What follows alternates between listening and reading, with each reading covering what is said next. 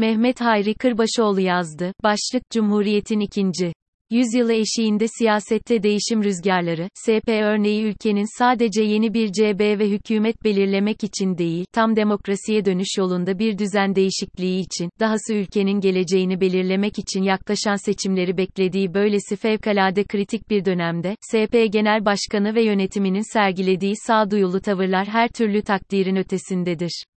Cumhuriyetin ikinci yüzyılının eşiğinde ülkemiz bir seri varoluşsal önemde gelişmeye sahne olmaktadır. Ülkenin ve bölgenin geleceği açısından belki de en önemli gelişme ise mevcut iktidarın yol açtığı derin kriz noktasına varan siyasi, ekonomik ve sosyal tıkanma ve çöküş olgusudur. Toplumu Cumhuriyet tarihinin en derin ve en vahim kriziyle karşı karşıya bırakan iktidar politikaları ve uygulamaları karşısında harekete geçen halkın temsilcileri Millet İttifakı girişiminin çatısı altında toplandılar. Bu birliktelik, kendisi de bir koalisyondan ibaret olan politik bir iktidara karşı muhalif bir başka politik koalisyon oluşturma çabası gibi görünse de aslında bu gelişmenin altında yatan dinamikler bundan çok daha öte ve derin uzanımlı görünmektedir. 13 yıl önce Milli Görüş Hareketi üzerine yazdığım değerlendirme, 1, bugün hala geçerliliğini korusa da benzer bir değerlendirmeyi 8. SP Kongresi izlenimlerini eksene alarak yeniden kaleme almak gelişmeleri izlemek bakımından fikir verici olacaktır. Herhangi bir partinin genel kongresine katılmadan geçen bunca yıldan sonra, SP Genel Başkanı Sayın Temel Karamollaoğlu'nun nazik özel davetini kırmayarak SP 8. Olağan Kongresine katıldım. Aslında Millet İttifakı'nın bileşenleri içinde, özgül ağırlığı itibariyle fevkalade önemli bir rol oynadığını inandığım SP içindeki gelişmeleri yakından takip etmeme ve Millet İttifakı ile onun bileşeni olan SP camiasına yönelik mütevazı katkı çabalarıma rağmen, yine de SP teşkilatının genel durumunu daha yakından görmek bakımından bu kongrenin iyi bir gözlem fırsatı sunduğunu düşünerek, daveti memnuniyetle kabul ettim. Burada yapmaya çalışacağımız değerlendirme olumlu olumsuz yönleriyle iyi niyetli bir katkı amaçlıdır. Öz eleştiri geleneğinin fevkalade cılız olduğu toplumumuzda eleştirinin bir katkı olarak görülmesinin ne kadar zor ama o ölçüde önemli olduğu ortadadır. Mamafih toplamda gelişme ve değişimin olumlu yönlerinin ağır bastığını söyleyerek değerlendirmenin detaylarına geçelim. Kongrenin bizatihi kendisi topluma yönelik bir mesaj olduğu için, işe önce medya ve iletişim açısından bakmak uygun olacaktır. SP'nin genç kadrolarının bilhassa sosyal medyadaki dikkat çekici başarıları zaten kamuoyunun malumudur.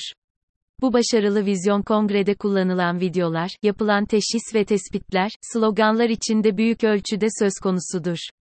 Temel Karamollaoğlu'nun konuşmasında iki vurgu yaptığı kavramların niteliğine ve yoğunluğuna bakıldığında toplumun tamamına hitap etme ve kuşatma arzu ve iradesi hemen göze çarpmaktadır.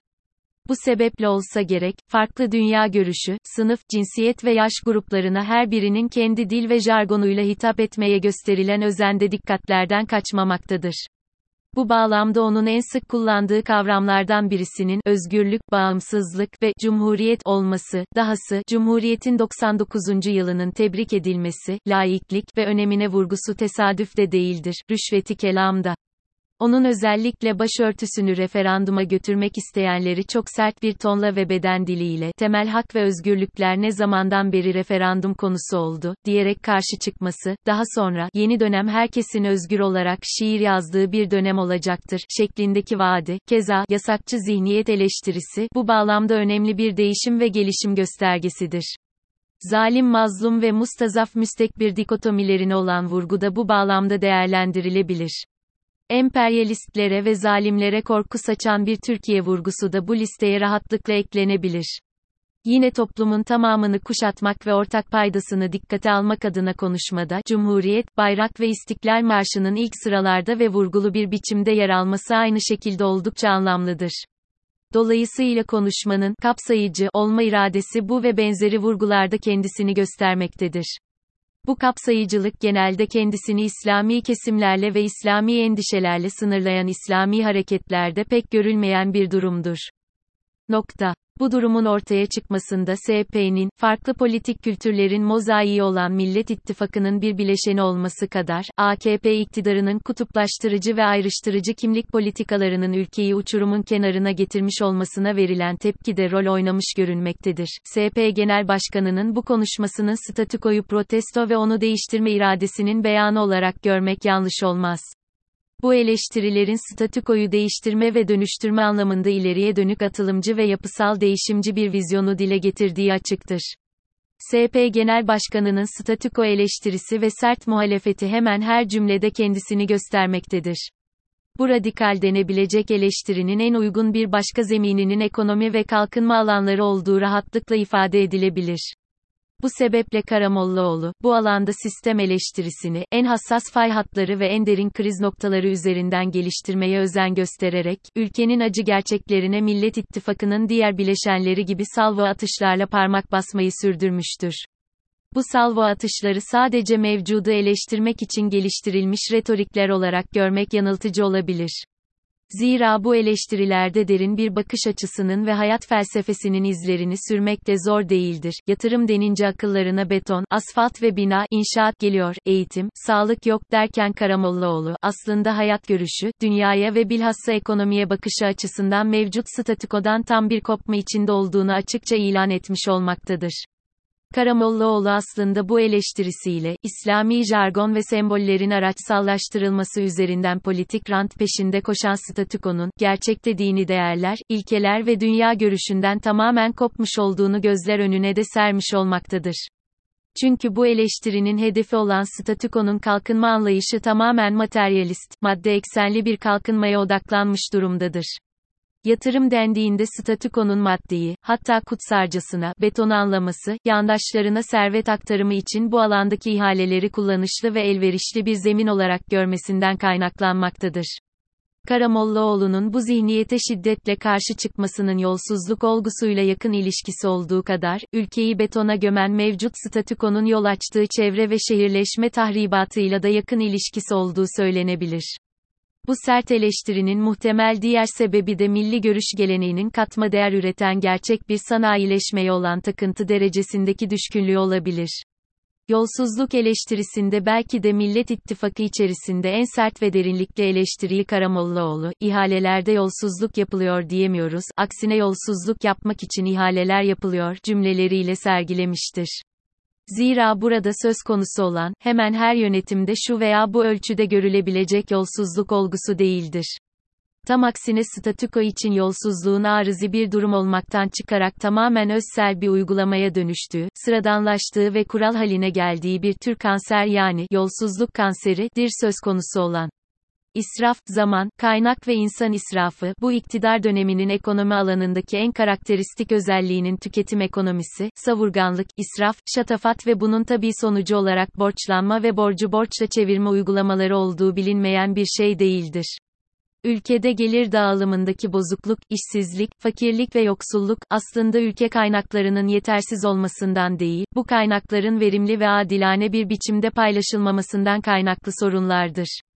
Karamollaoğlu, hemen herkesin bildiği ve sürekli tekrarladığı bu kaynak israfı olgusuna yukarıdaki cümlesinde görüldüğü gibi zaman ve insan israfını da ekleyerek hem kapsamlı bir analiz yapmış hem de bu analiz aracılığıyla çözüm yollarına da işaret etmiştir.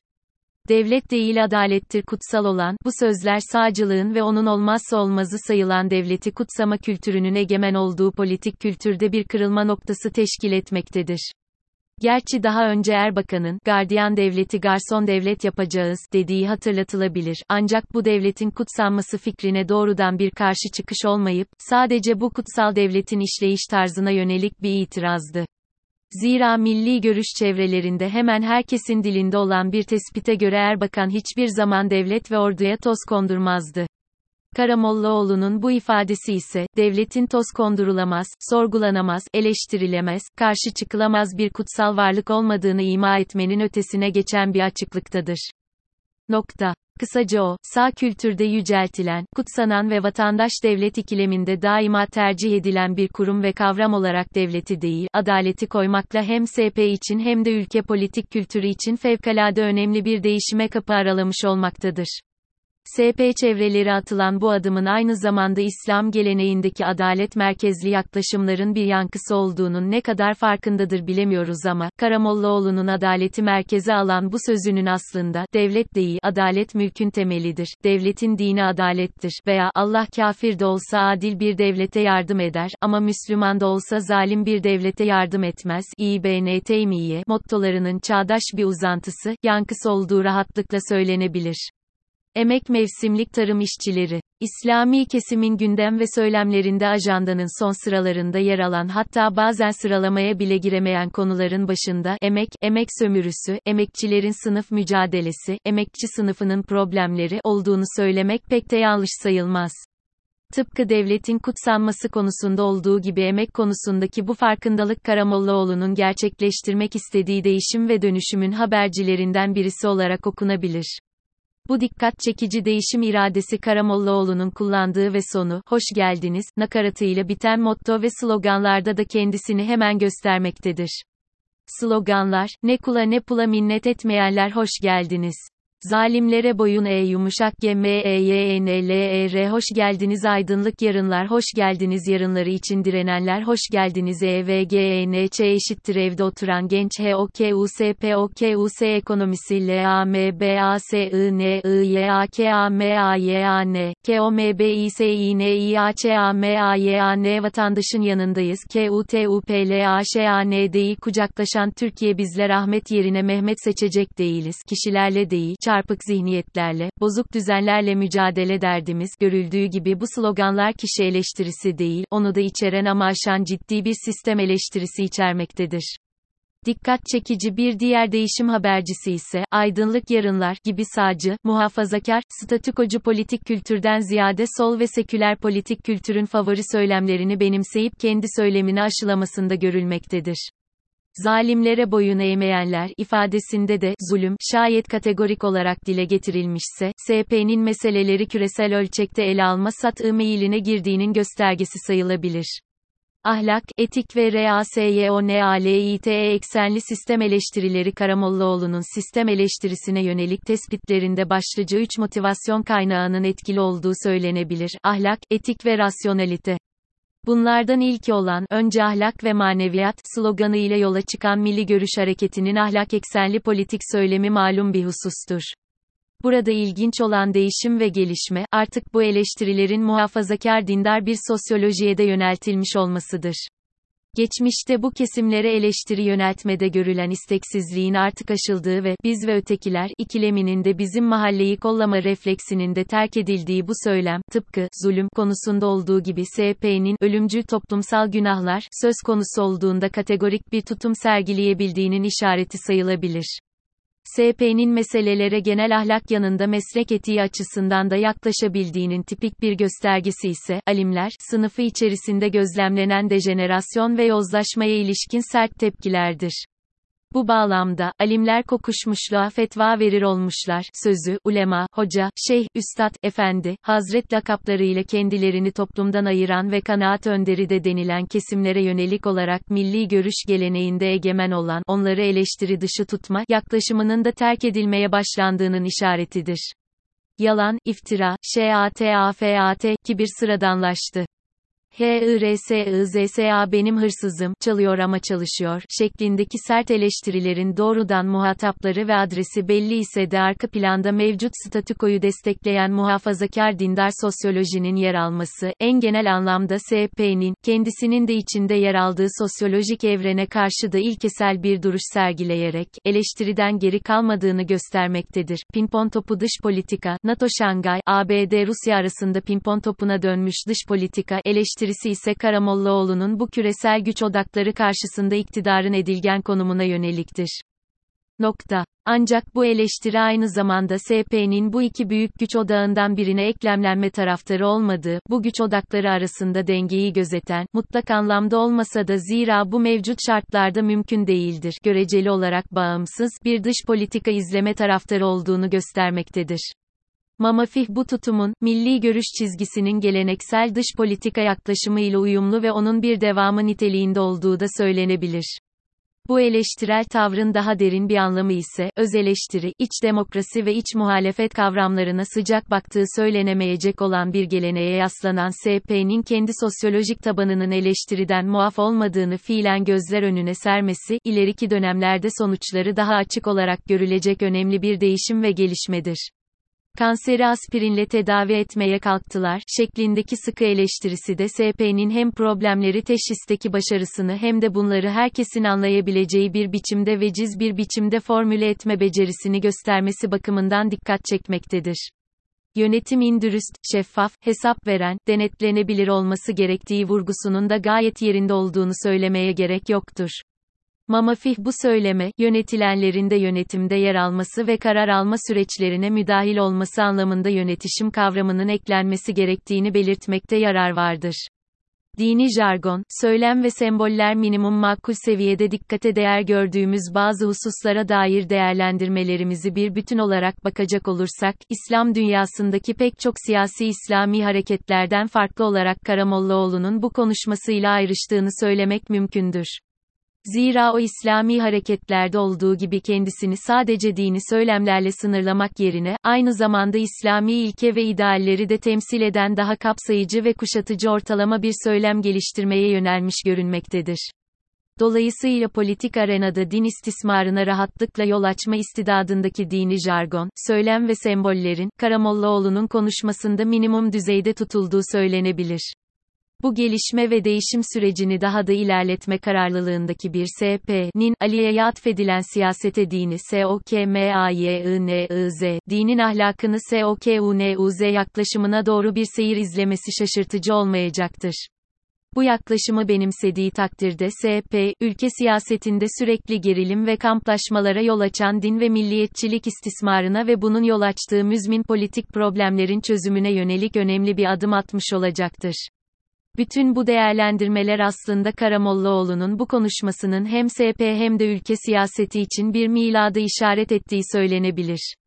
Aslında Millet İttifakı bileşeni olarak SP Genel Başkanı'nın bu konuşmada sunmaya çalıştığı vizyonun gerek Karamollaoğlu gerekse parti kurmayları tarafından kamuoyuna daha önce her vesileyle takdim edildiğini de eklemek gerekir. Önemli olan bu vizyonun SP 8. Olağan kongresinde delegasyon huzurunda ilan edilmesi ve tam bir ittifakta Karamollaoğlu'nu yeniden genel başkan seçmekle parti teşkilatlarının bu vizyona verdiği tam destektir. Mamafih Genel Başkan Karamollaoğlu ve yakın çalışma arkadaşlarının ya da genel merkezin yeni açılımlara dönük bu değişim ve gelişim iradesi teşkilatların onayını almış olsa da SP tabanında bu değişim iradesine sıcak bakmayan hatta ayak sürüyen kesimlerin de olduğu bir gerçektir. Zaten zaman zaman Milli Gazete, MGV, AGD ve nadiren de olsa TV5 gibi milli görüş camiasına yakın kesimlerde ve mecralarda, yukarıda bahsedilen türden değişim ve gelişmelere ters istikamette görüş ve düşüncelere, beyanlara ve adımlara rastlanması da bu durumu yeterince gözler önüne sermektedir. Ayrıca SP camiası ile olan kişisel görüşmelerim ve sosyal medya hesapları üzerinden zaman zaman yaptığımız müzakere ve tartışmalarda bu kanaati pekiştiren unsurlar olmuştur. Bu farklı düşünce ve yaklaşımların parti politikası ve gündelik politikalardan ziyade dini düşünce alanı ile ilgili olduğunu söylemek yanlış olmayacaktır. Bu mülahazalar bir yana SP camiasına bir bütün olarak bakıldığında milli görüş hareketini sırtlamış olan motor gücün genel başkan ve genel merkez kadroları olduğu, tabanın ve parti teşkilatlarının bu değişim ve gelişim eğiliminin lokomotifi olan genel merkezi daha da hızlanmaya zorlayacak yerde sadece onay vermekle yetindiği de söylenebilir. Nokta. Bu ise SP camiasındaki bu değişim ve gelişim çizgisinin daha da güçlenmesi ve hızlanması için, bu eğilimin genel merkez kadar tabana da yayılması, tabanda en az genel merkez kadar güçlü olması, hatta genel merkezi daha da ileriye doğru zorlayıcı bir seviyeye gelmesi gerekmektedir. Bunun için de parti teşkilatlarına ve tabana yönelik daha yoğun bir bilgilendirme ve bilinçlendirme faaliyetlerine ihtiyaç olduğu elbette izahtan varistedir. Ama ne olursa olsun sonuçta bütün bu olumlu gelişmeler ve değişim sinyalleri, ülkenin geleceği açısından fevkalade önemli, değerli ve umut vericidir. Bu tablonun daha da etkili ve güçlü bir hale gelmesi için, bu konuşmada dikkatimizi çeken bazı boşluklar, eksiklikler ve gözden geçirilmesi gereken hususlarda ele alınmayı hak etmektedir.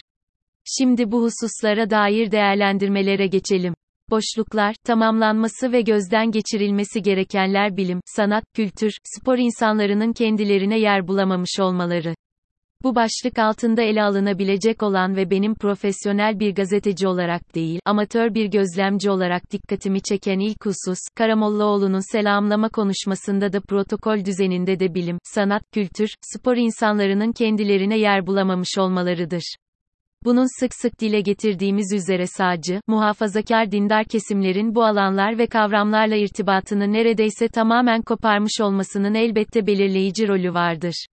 Bu sadece SP'ye mahsus bir eksiklikle olmayıp, AKP, MHP, BBP gibi sağcı milliyetçi muhafazakar dindar kesimlere seslenen siyasi oluşumlarda da görülen müzmin bir eksiklik ilgisizlik, biganelik, hatta soğukluktur. Mamafih ciddi bir değişim ve gelişim arefesindeki SP'nin bu eksikliği en kısa zamanda telafi etmesini de beklemek yanlış olmayacaktır. Kadın ve gençlik katılımının zayıflığı ve kenara itilmişliği ya da haremlik selamlık takıntısı. İslami hareketlerin, İslamcılığın hatta Müslümanların yumuşak karnı tabir edilen kadın konusundaki sıkıntılar bugüne ve SP'ye mahsus değildir elbette. Ancak kongre salonundaki manzarayı izleyen bir gözlemcinin kadın katılımının göreceli zayıflığını ıskalaması mümkün değildir. Sadece katılım zayıflığı değil, kadınların muhtemelen haremlik selamlık inancı dolayısıyla en önde ve merkezde olmak şöyle dursun, kenara itilmiş görüntüsü de gözlemcilerin dikkatinden kaçmamıştır. Ama kadın katılımının problem teşkil ettiği asıl alanın, aşağıda ele alınacağı üzere parti yönetimi ve kurulları olduğu açıkça görülmektedir. Divan başkanlığı başta olmak üzere, yönetim kadrolarında kadının ve gençlerin yokluğu. Bu alt başlık zaten meseleyi yeterince özetlemektedir. Diğer partilerde de kadının konumu pek parlak değildir. Ancak bu konuda en parlak performansı sergilemesi gereken SP'nin neredeyse son sıralarda yer alması, onun yukarıda ele almaya çalıştığımız değişim ve gelişme iradesiyle örtüşmemektedir. Kadın konusundaki bu sıkıntılı durumun ortaya çıkması elbette bizatihi kadın ve gençlerin isteksizliğinden kaynaklanabileceği gibi, SP'nin yaslandığı popüler halk dindarlığının kadını siyaset ve yönetim alanında ikincil ve aile reisi olarak erkeğe bağımlı görmesinin rolü de inkar edilemez. Sadece SP'de değil dünyadaki hemen bütün siyasi İslami hareketlerde kadının devlet başkanı olamayacağı ve aile reisinin erkek olması itibariyle pek çok konuda kocasından izin almak durumunda olduğu şeklinde İslamiliği fevkalade tartışmalı olan, üç bir kabulün bu olumsuz tablonun ortaya çıkmasında rol oynadığı da söylenebilir. Genel başkanlık dahil, partinin çeşitli kurullarında kadının ve gençlerin yokluğu kadın ve gençlik kesimlerinin önemine rağmen SP'de parti yönetiminin üst kademesinde kadın ve genç katılımının hayli düşük olması, hele parti üst kurullarında ve yönetiminde %6 ila 7 oranında bir kadının katılımı, başkanlık divanı, genel idare kurulu ve yüksek disiplin kurulundaki toplam 141 üyeden sadece 9'unun kadın olması, yüksek disiplin kurulunda tek bir kadının dahi yer almaması, 4 dahası SP'nin tek tek bir kadın il başkanına bile sahip olmaması, özellikle siyasete kadın katılımı konusunda SP'nin aşması gereken oldukça ciddi engellerle de karşı karşıya olduğunu gözler önüne sermektedir. Elbette bu, kenardaki kadın ve kenardaki genç olgusu SP dışındaki partilerde de görülen bir problemdir.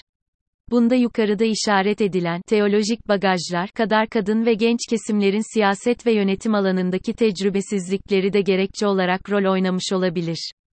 Nokta. Ancak her iki mazeret de aşılmaz değildir. Teolojik, dini gerekçelere gelince, bunların dayanaklarının fevkalade tartışmalı ve zayıf olduğunu, günümüzde de hala taraftarları olan bu tür yaklaşımların tamamen ataerkil İslami yorum geleneğinin ürünü olduğunu, ama çağdaş İslami araştırmaların aksi yönde sonuçlara ulaştığını SP kadrolarının bilmesi ve bunları göz önüne alması gerekirdi. Bu araştırmalardan haberdar olmaması da ciddiye almaması da problemlidir. Zira SP sadece geleneksel İslam kültürüne eğilimli muhafazakar dindar kesimlerle kendisini sınırlamaktan vazgeçip, farklı din, ideoloji, sınıf ve cinsiyetten vatandaşlardan oluşan toplumun tamamına hitap edebilen bir siyasi parti olmak istiyorsa, kadın ve gençlik meselesi başta olmak üzere her konuda eşitlikçi ve özgürlükçü bir tutum sergilemeyi göze almak durumundadır. Zira ülkede sadece geleneksel dini yorumlardan beslenen muhafazakar dindarlar yaşamamaktadır. Dindar olduğu halde muhafazakar veya geleneksel yorumlara eleştirel yaklaşan, dinde yeni açılım ve yorumlara olumlu bakan, araştırmacı, sorgulayıcı, eleştirel ve muhalif dini kesimler ve akımlarda söz konusudur. İş bununla da bitmemektedir. Ülkede sadece kendisini İslami kimlikle tanımlayanlar yaşamamaktadır. Az da olsa farklı din mensupları, egemen sünnilik dışındaki mezhep ve meşrebe mensup kesimler, dahası seküler dünya görüşlerine ve ideolojilere bağlı geniş kesimler de bu toplumun eşit vatandaşları olarak bu ülkede yaşamaktadırlar. Bu kesimlerin SP'de kadın konusundaki egemen yaklaşımı onaylamaları işin doğası gereği mümkün görünmemektedir. Bu farklı özelliklerdeki kitlelere de ulaşmak istiyorsa SP'nin özellikle kadın ve gençlik konusundaki bu kısıtlayıcı hatta bazen dışlayıcı tutumunu gözden geçirmesi, buna mukabil özgürlükçü ve eşitlikçi bir bakış açısı geliştirmek için kolları sıvamakta geç kalmaması gerekir. Zira kadın ve gençlik konularında fevkalade ciddi sıkıntılarla karşı karşıya olduğu görülen bir SP'nin kadın ve gençlik kesimleri için cazibe merkezi olmasının ne kadar zor hatta imkansız olduğunu ise söylemeye bile gerek yoktur. Bu açmazdan çıkabilmek amacıyla, kadının siyasal ve toplumsal hakları bakımından özgürlükçü ve eşitlikçi bir İslami yorumun mümkün olduğuna dair çağdaş araştırmalara ulaşmak için SP'nin fazla uzağa gitmesine bile gerek yoktur. Partilerin genel merkezlerinin bulunduğu başkent Ankara'daki iki İslami derginin yayımladığı iki kadın özel sayısı ve kadının siyasal haklarına dair yayınlar bu iş fazlasıyla için yeterli olacaktır. 5. Delege ve üyelerin yaş ortalamasının yüksekliği diğer partilerin üyelerinin, delegelerinin ve taraftarlarının yaş ortalamalarına dair yapılmış bilimsel araştırmalar veya şahsi gözlemlerim söz konusu olmasa da SP Kongresi'ndeki gözlemim, salon içinde ve dışındaki katılımcıların yaş ortalamasının olduğu oldukça yüksek olduğu yönünde olmuştur. Belirleyici rolleri sebebiyle kadın ve gençlik kesimlerinin öneminin farkında olan siyasi partilerin bu iki kesime yönelik yoğun ilgileri ve çabaları karşısında, SP'nin de bu iki kesime yönelik çabalarını arttırması ve parti üye ve delegelerinin yaş ortalamalarını düşürmeye yönelik olarak milli görüş camiasının önlerinde kat etmeleri gereken epey mesafe bulunduğunu söylemek gerekir. Yaş meselesini tecrübenin önemine vurgu yaparak mazur göstermek pek ikna edici olmasa gerektir. Zira tecrübe politikada yegane ve biricik şart değildir.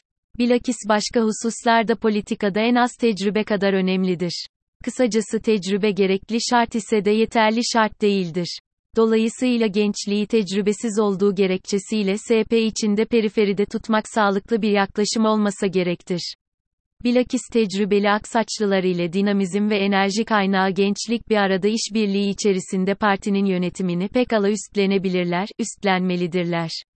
Elbette burada bilhassa Temel Karamollaoğlu'nun ilerlemiş yaşının SP camiasında yaşlılık olarak değil de tecrübe ve birikim olarak görüldüğü yolundaki ilginç değerlendirmeleri, keza Karamollaoğlu'nun muhatabında saygı ve güven doğuran samimiyetine ve ikna ediciliğine dair bağımsız gözlem ve değerlendirmeleri de bir tarafa not etmek gerekir. Lider ülke söylemi ve sıkıntıları, liderlik değil hayra iyiliğe barışa öncülük etmek, daha önce kaleme aldığım ve bu yazının girişinde bahsettiğim değerlendirme yazısında, seçilmiş millet söylemi, başlığı altında eleştirdiğim konulardan birisi de buradaki eleştiri konusuyla aynıydı, lider Türkiye söylemi. Nokta. Bu söylemin iki açıdan problemli olduğunu hemen belirtelim. İlki ahlaki ve etik değerler açısından, diğeri ise gerçekçi olup olmaması bakımından.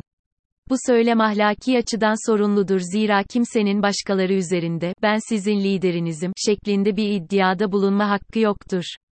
Çünkü ortada 57 bağımsız İslam ülkesi vardır ve Türkiye'nin onlar üzerinde ağabeylik ya da liderlik iddiasında bulunması kendisini onlardan üstün diğerlerini ise aşağı konumda görmesi anlamına gelir ki, bunun bırakın uluslararası ilişkileri, beşeri ilişkilerde bile ayıplanmayı gerektiren bir tutum olduğu malumdur. Ayrıca İslam ahlakı açısından da kişilerin kendilerini met etmesi doğru olmayıp, başkalarının met etmesi esastır. Meselenin ahlaki yönü bir yana, böyle bir iddianın gerçekleşme şansı ve imkanı da söz konusu değildir. Zira öncelikle 57 İslam ülkesinin tamamından ittifakla, Türkiye bize önderlik ve liderlik etsin, diye bir talebi yoktur. Bırakın böyle bir talebi, ortada çok daha ciddi sorunlar vardır. Bunların başında İslam ülkelerinin ABD Avrupa NATO eksenindekiler ve Çin Rusya Latin Amerika eksenindekiler şeklinde iki ana gruba ayrılmış olması gerçeği gelmektedir. Bir diğer gerçek ise bilhassa Orta Doğu söz konusu olduğunda liderlik iddiasındaki ülke sayısının artarak, en azından dörde çıkmasıdır. Zira Türkiye yanında Suudi Arabistan, İran ve Mısır'ın da çeşitli gerekçe ve açılardan bölgede liderlik iddiasını sürdürdükleri bilinen bir şeydir. Dolayısıyla bilhassa bu gibi İslam ülkelerinin Türkiye'nin liderliğine boyun eğip kabullenmelerini beklemek gerçekçi değildir. Burada mezhep faktöründen kaynaklanan bir başka probleme daha işaret etmek gerekir ki bu da bölge ülkelerinin Sünni hilal Şii hilal şeklinde ayrışmış olmasıdır. Sünni hilal içerisinde yer alan Türkiye'nin liderlik iddiasının Şii hilal ülkelerince kabul edilebileceğini düşünmek de aynı şekilde gerçekçi değildir. Benzer şekilde Türkiye'nin liderlik iddiasının bölgede Arap, Fars, Kürt ve benzeri etnik milliyetçilikleri körükleyeceğini ve tetikleyeceğini, bunun da vahim gerilimlere ve çatışmalara yol açabileceğini tahmin etmek de zor değildir.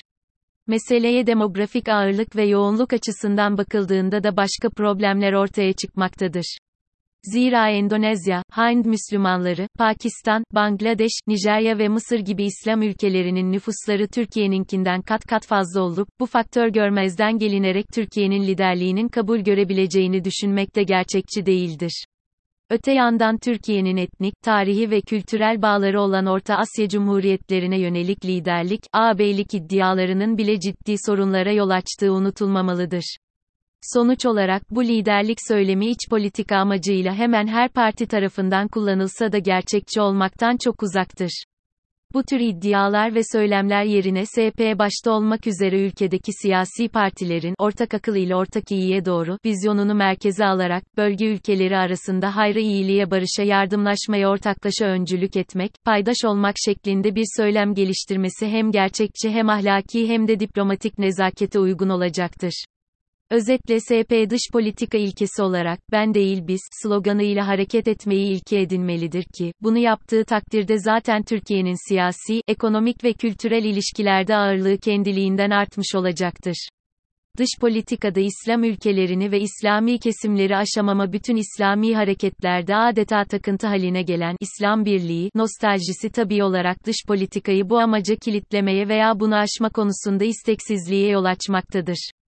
SP Kongresi'nde de durum bu açıdan pek farklı olmamıştır.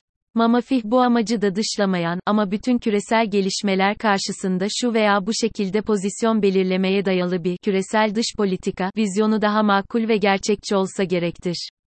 Bu bağlamda mesela pek çok konuda kültürel benzerlikler yanında dış politika yaklaşımları ve uygulamaları SP camiasınınkilerle benzerlikler gösteren Latin Amerika ülkeleri ya da Dünya Sosyal Forumu gibi alternatif küreselleşme hareketlerine SP camiasının yönelmesi fevkalade önemli ve yararlı sonuçlara yol açabilecektir zulme karşı olma konusunda da İslam ülkelerini ve İslami kesimleri aşamama SP camiası, zulüm ve zalimler kavramlarını kategorik bir biçimde gündeme alıyor görünse de bu kavramların içeriğini belirleme veya içini doldurma konusunda aynı kategorik ve kapsayıcı tutumu sürdürebildiğini söylemek biraz zordur. Nokta. Zira gerek genel başkan gerek parti kurmayları gerekse parti politikalarına ilişkin belgeler incelenecek olursa neredeyse tamamen İslam ülkelerindeki zulümler, dahası bu ülkelerdeki Müslümanlara yönelik zulümlerin hakim temayı oluşturduğu görülecektir. Bu yüzden bırakın İslam dünyasının ötesini, İslam dünyasındaki gayrimüslim kesimlerin maruz kaldıkları zulümlerin bile SP camiasının ilgi odağı olduğunu söylemek mümkün görünmemektedir. O yüzdendir ki Afrika'da, Latin Amerika'da, Avrupa'da, Avustralya'da Müslüman olmayanların maruz kaldıkları zulümler ve o bölgelerdeki zalimler SP'nin ilgisini pek de çekmiş görünmemektedir. Nitekim Dünya Sosyal Forumu gibi alternatif küreselleşme hareketlerine, üçüncü dünyacı diğer hareketlere, Latin Amerika Kurtuluş Teolojisi hareketine olan ilginin milli görüş çevrelerinde yok veya yok denecek kadar az olması da bu ilgi zayıflığının göstergeleri olarak okunabilir. Halbuki SP camiasının dayandığı İslam geleneğinde bile bu gibi kavramların teoride de, literatürde de uygulamada da Müslümanlarla sınırlanmaksızın kategorik ve evrensel ölçekte ele alındığını gösteren pek çok örnek söz konusu iken, bu ilgi yokluğunu İslami hassasiyetlerle izah etmek zorlaşmaktadır. Bu arada SP camiasının İslam dünyası söz konusu olduğunda bile bütün Müslümanlara aynı mesafede veya aynı yakınlıkta olduğunu söylemek de zordur. En azından İhvan-ı Müslim'in çizgisindeki kesimlerin, keza geleneksel muhafazakar İslami kesimlerin ve tasavvufi çevrelerin öncelikli ve ayrıcalıklı olduğunu söylemek, bu kesimlerin dışındaki çağdaş, yenilikçi, muhalif ve eleştirel çizgideki kesimlere mesafeli durduğunu söylemek de yanlış olmayacaktır. Gerçi bu gibi mülahazaların ve eleştirilerin AKP içinde geçerli olduğunu söylemek mümkündür. Keza diğer siyasi partiler içinde benzer mülahazaların ve eksikliklerin söz konusu olduğunu uygulamalarına bakarak kestirmek zor olmasa gerektir. Batı konusunda kategorik olumsuz yaklaşım büyük ölçüde hala egemen genel olarak İslami hareketlerin kategorik Batı karşıtlığı bilinen bir husustur. Bu durum SP içinde büyük ölçüde geçerlidir. Ancak büyük hata, Batı toplumlarının tamamının külliyen düşman olarak görülmesi ve bu toplumlara olan müzmin negatif bakış açısıdır. Halbuki Batı toplumları da İslam toplumlarından farklı değildir. Zira her bir Batı ülkesi ve toplumu birbirinden farklıdır. Keza bu toplumlarda bireyler, kurumlar ve kuruluşlar ile yönetimler de birbirinden farklıdır. Dolayısıyla Batı toplumlarında SP gibi muhafazakar dindar eğilimli politik hareketlerin işbirliği ve dayanışma içerisine girebileceği geniş kesimlerin olduğu sürekli ıskalanmakta, gözden kaçırılmakta veya bu konuda fevkalade isteksiz bir tutum sergilenmektedir hem kendisini İslam dünyasıyla, hatta sadece İslam dünyasındaki Müslümanlarla sınırlama eğilimi, hem de küreselleşme denen çok yönlü olgu karşısında küresel alternatif ve çözümlerin kaçınılmazlığını ıskalamak, aslında İslam'ın bütün gezegene ve insanlığa yönelik bir mesajı olduğuna dair kabul ile de uyuşmamaktadır. Bu durum İslami öğretinin doğasının da gereği olarak SP camiasının yeryüzündeki bütün siyasi, ekonomik, sosyal, kültürel, ekolojik, bilimsel gelişmeleri İslam'ı ve Müslümanları aşan küresel bir perspektiften bakmaya davet etmektedir. Kullanılan müzikler güfte ve bestesiyle hala İslami kesimin marş ilahi ezgi karışımı melez kültürünün ürünü İslam'ın klasik çağlarıyla mukayese edildiğinde bile çağdaş İslami hareketlerin tam bir kültür, sanat ve estetik fakir olduğu rahatlıkla söylenebilir. Buna bir de ihvanın da dahil olduğu selefi çizgideki hareketlerdeki müzik, sinema, tiyatro, resim, plastik sanatlar karşıtlığı da eklendiğinde, muhafazakar dindar zihniyetin sanat, bilhassa müzik ve plastik sanatlara olan soğukluğu, altı, daha kolay anlaşılabilir. O yüzden SP'deki sanata karşı olan bu soğukluğa rağmen şartların dayatmasıyla parti kongresinde kullanmak durumunda kalınan parti tanıtım müziklerinin hala 80'li yılların müzikalite ve sanat değeri hayli tartışmalı İslami popüler müzik veya yeşil pop türünden 7 marş ezgi ilahi karışımı ürünleri aşamamış 8 olması şaşırtıcı olmamıştır.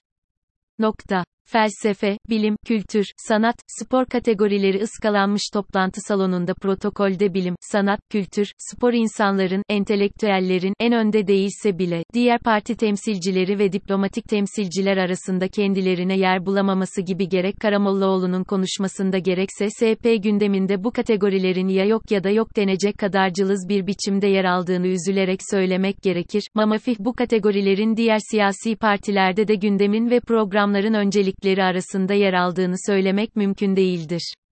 Bu olumsuz tablonun ortaya çıkışında başka sebepler yanında esasen SP'nin dayandığı sosyolojinin ve kültürün başat rol oynadığını kestirmek hiç de zor değildir. Mamafih sebepler bir yana, SP için yapılan bu değerlendirmenin diğer partiler, hatta ülke siyasi kültürünün tamamı için de geçerli olduğunu söylemek yanlış olmayacaktır. Milli görüşün şehirlileşme problemi SP Kongre Salonu'nun genel manzarası ile diğer siyasi partilerinin kongrelerinin genel manzarası kabaca bile karşılaştırıldığında, SP tabanının, şehirli, kategorisine yerleştirmenin pek kolay olmadığı söylenebilir. Burada SP tabanın şehirlerde yaşamalarının, şehirleşme ve şehirlilik için yeterli olmadığını, 9, söylemeye elbette gerek yoktur. Gerçi köylerin şehirlere taşındığı, gettoların oluştuğu, bireyin cemaatler içinde eridiği bir toplumda şehirliliğin ne kadar mümkün olduğu da sorgulanabilir. Ancak sosyolojik olarak şehirli nitelemesini hak etmek için gerekli olan şehir hayatına, şehir hayatının her alanında katılımın SP tabanında en düşük düzeyde olduğunu 50 yıldır şu veya bu şekilde bu hareketin içinde gözlemlerde bulunma şansına sahip biri olarak söylemem yanlış olmayacaktır. O bakımdan SP'nin siyasi bir hareket olduğu kadar tabanının şehirleşme oranını yükseltmek için çaba sarf eden sosyo-kültürel bir hareket başlatmaya da ihtiyacı olduğunu söylemek yerinde olacaktır. Kürt ve Alevi meselesi ülkenin en kronik ve hayati sosyopolitik meselelerinin başında gelen bu iki konuda Karamollaoğlu'nun konuşmasında doğrudan dolaylı, genel noktasal olarak herhangi bir değiniye rastlanmaması manidardır. SP camiasında bu iki meselenin İslam kardeşliği başlığı altına yerleştirilerek halledilmeye, daha doğrusu geçiştirilmeye çalışıldığı söylenebilir. Ancak Kürt seçmenin SP'ye karşı takındığı tavır, bu teolojik söylemin SP'yi Kürtler açısından pek de cazibe merkezi yapmaya yetmiş görünmemektedir. Bu da Kürt meselesinde daha özgürlükçü ve eşitlikçi politikaların geliştirilmesine SP camiasının daha fazla kafa yormak durumunda olduğu anlamına gelse gerektir. Alevi meselesinin de Kürt meselesi gibi, İslam kardeşliği, söylemiyle üstesinden gelinebilecek bir konu olmadığı, yine SP'nin Aleviler için bir cazibe merkezi olmamasından kolayca anlaşılabilecek bir şeydir. Ayrıca SP camiasının Alevilik meselesinde aşılması gereken bazı teolojik kısıtları ve çekinceleri olduğu da burada hatırlanmalıdır. Nitekim son günlerde gündemde olan cemevlerinin ibadethane sayılıp sayılmamasında SP Genel Başkanı'nın cemevlerinin ibadethane olarak kabulüne tepkisi, 10, bu muhafazakar tutumun son bir göstergesiydi. Bu noktada SP camiasının teolojik mülahazalarını paranteze alarak, politik bir partiden beklenen özgürlükçü bir tutum geliştirmeye ihtiyacı olduğu ortadadır.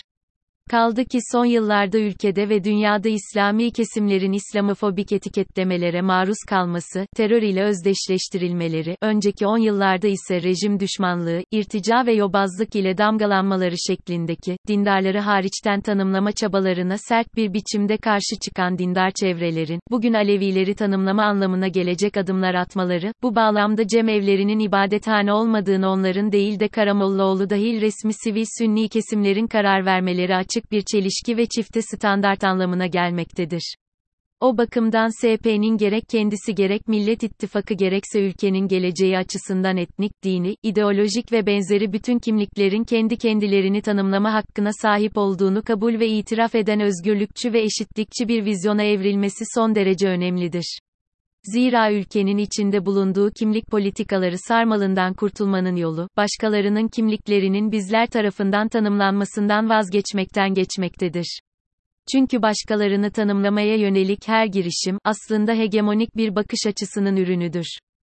Nokta. Bu ise eşitlikçi ve özgürlükçü bir toplumsal uzlaşma ve sözleşme felsefesine taban tabana zıt bir yaklaşımdır dış politika vizyonu kimlik politikalarıyla ülkeyi parçalanmanın eşiğine getiren bir statükoyu değiştirmek isteyen muhalefet bloğunun, yani Millet İttifakı'nın bir bileşeni olarak SP camiasının kendisinin de İslami kimlik üzerinden benzer bir kimlik politikası benimsemesi açık bir çelişki olsa gerektir. Bu yüzdendir ki iç politikada ayrıştırıcı ve parçalayıcı kimlik politikalarına karşı birleştirici bir politika, yani kimlikler üstü özgürlükçü ve eşitlikçi bir politika izlenmesi şarttır. Kürt ve Alevilik meselesi gibi kimlik sorunlarının çözümü nasıl özgürlükçü ve eşitlikçi politikaları gerekli kılıyorsa, aynı gereklilik dış politika için de geçerlidir. Zira SP camiasının iç politikada Müslüman ve Sünni, dindar ve muhafazakar kesimleri hedef kitle olarak kabul eden yaklaşımı, tabi olarak dış politikaya da yansımış görünmektedir. SP camiasının İslam dünyasının ufkunu aşamayan dış politika vizyonunun aslında yaslandıkları İslami öğretiye uygunluğu da tartışmaya açıktır. Bu öğretinin bütün insanlığa yönelik olduğunu, yani evrenselliğini her vesileyle vurgulamaya özen gösteren Müslümanların, politik faaliyetlerini sadece İslam dünyasıyla sınırlamaları izahı zor bir durumdur. Özellikle gezegeni ve insanlığı tehdit eden gelişmeler ve varoluşsal tehditler göz önüne alındığında, takınılacak tutumların ve atılacak adımların da küresel ölçekte olması gerektiği kendiliğinden ortaya çıkacaktır.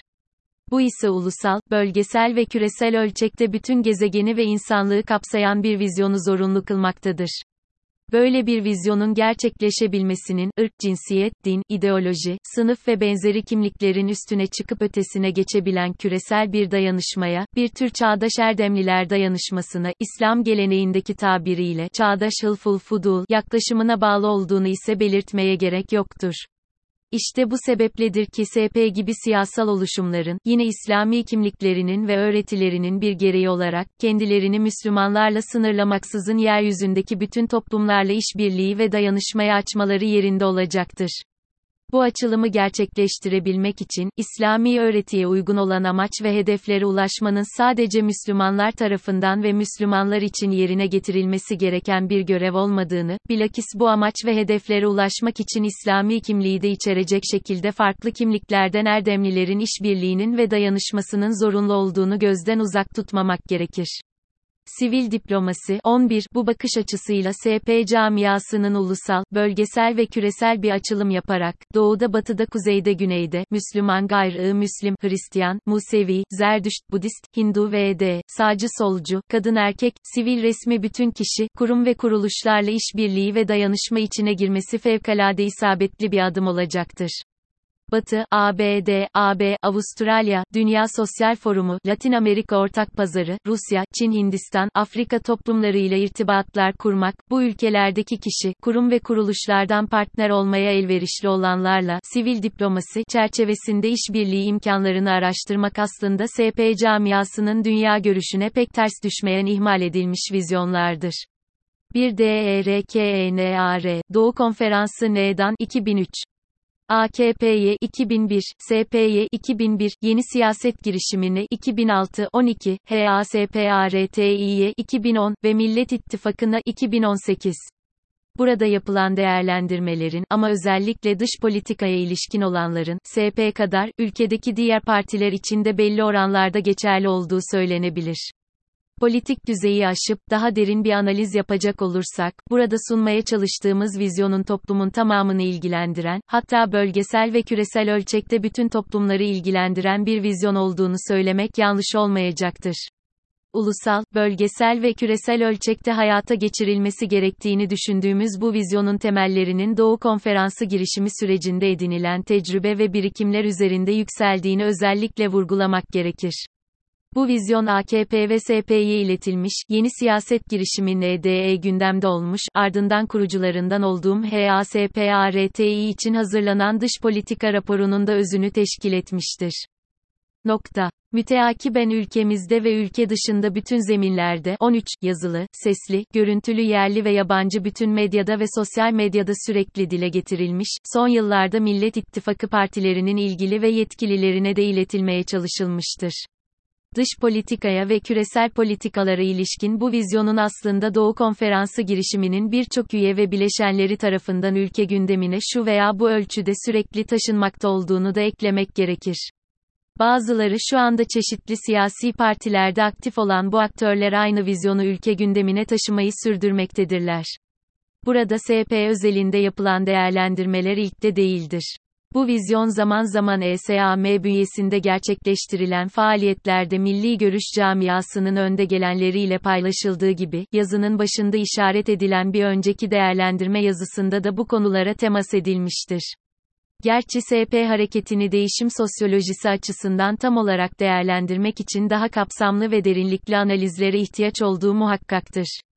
Bu analizleri liyakatle yapacak olan sosyal bilimcilerimiz ve siyaset sosyolojisi akademisyenlerimiz fazlasıyla mevcuttur. Bizim burada yapmaya çalıştığımız ise SP8. Olağan Kongresi vesilesiyle gözlemlerimizi, daha önceki gözlem ve intibalarımızla harmanlayarak, SP hareketinde değişim olgusuna dikkat çekmek, ayak seslerini duyduğumuz bu değişimin sağlıklı bir yönde ilerlemesi için katkıda bulunmaktan öte bir şey değildir. Ayrıca SP hareketini oy potansiyeli itibariyle olmasa bile, ülke siyasetindeki özgül ağırlığı itibariyle fevkalade önemsediğimizi de burada eklemek isteriz. İşte SP'yi önemli ve değerli kılan bu, özgül ağırlığa, daha da ağırlık katmak için bu gibi değerlendirmelerin ve yapıcı eleştirilerin daha da artmasına ihtiyaç olduğunu ifade etmek gerekir. Sözün özü, ilk olarak 13 yıl önce ve şimdi burada yeniden, SP özelinde yapmaya çalıştığımız bu değerlendirmeler, aslında ulusal, bölgesel ve küresel ölçekte uzantıları olan varoluşsal meselelerle de doğrudan ilgilidir. Böyle olunca bu hususların sadece politikanın ve siyasi partilerin veya gündelik politikaların konusu olmaktan çıkarak, toplumların da gündemine girmesi gerektiği, dahası gündemin ilk sıralarına çıkması, hayati önemi haiz acil konular arasında yer alması gerektiği özellikle vurgulanmayı hak etmektedir.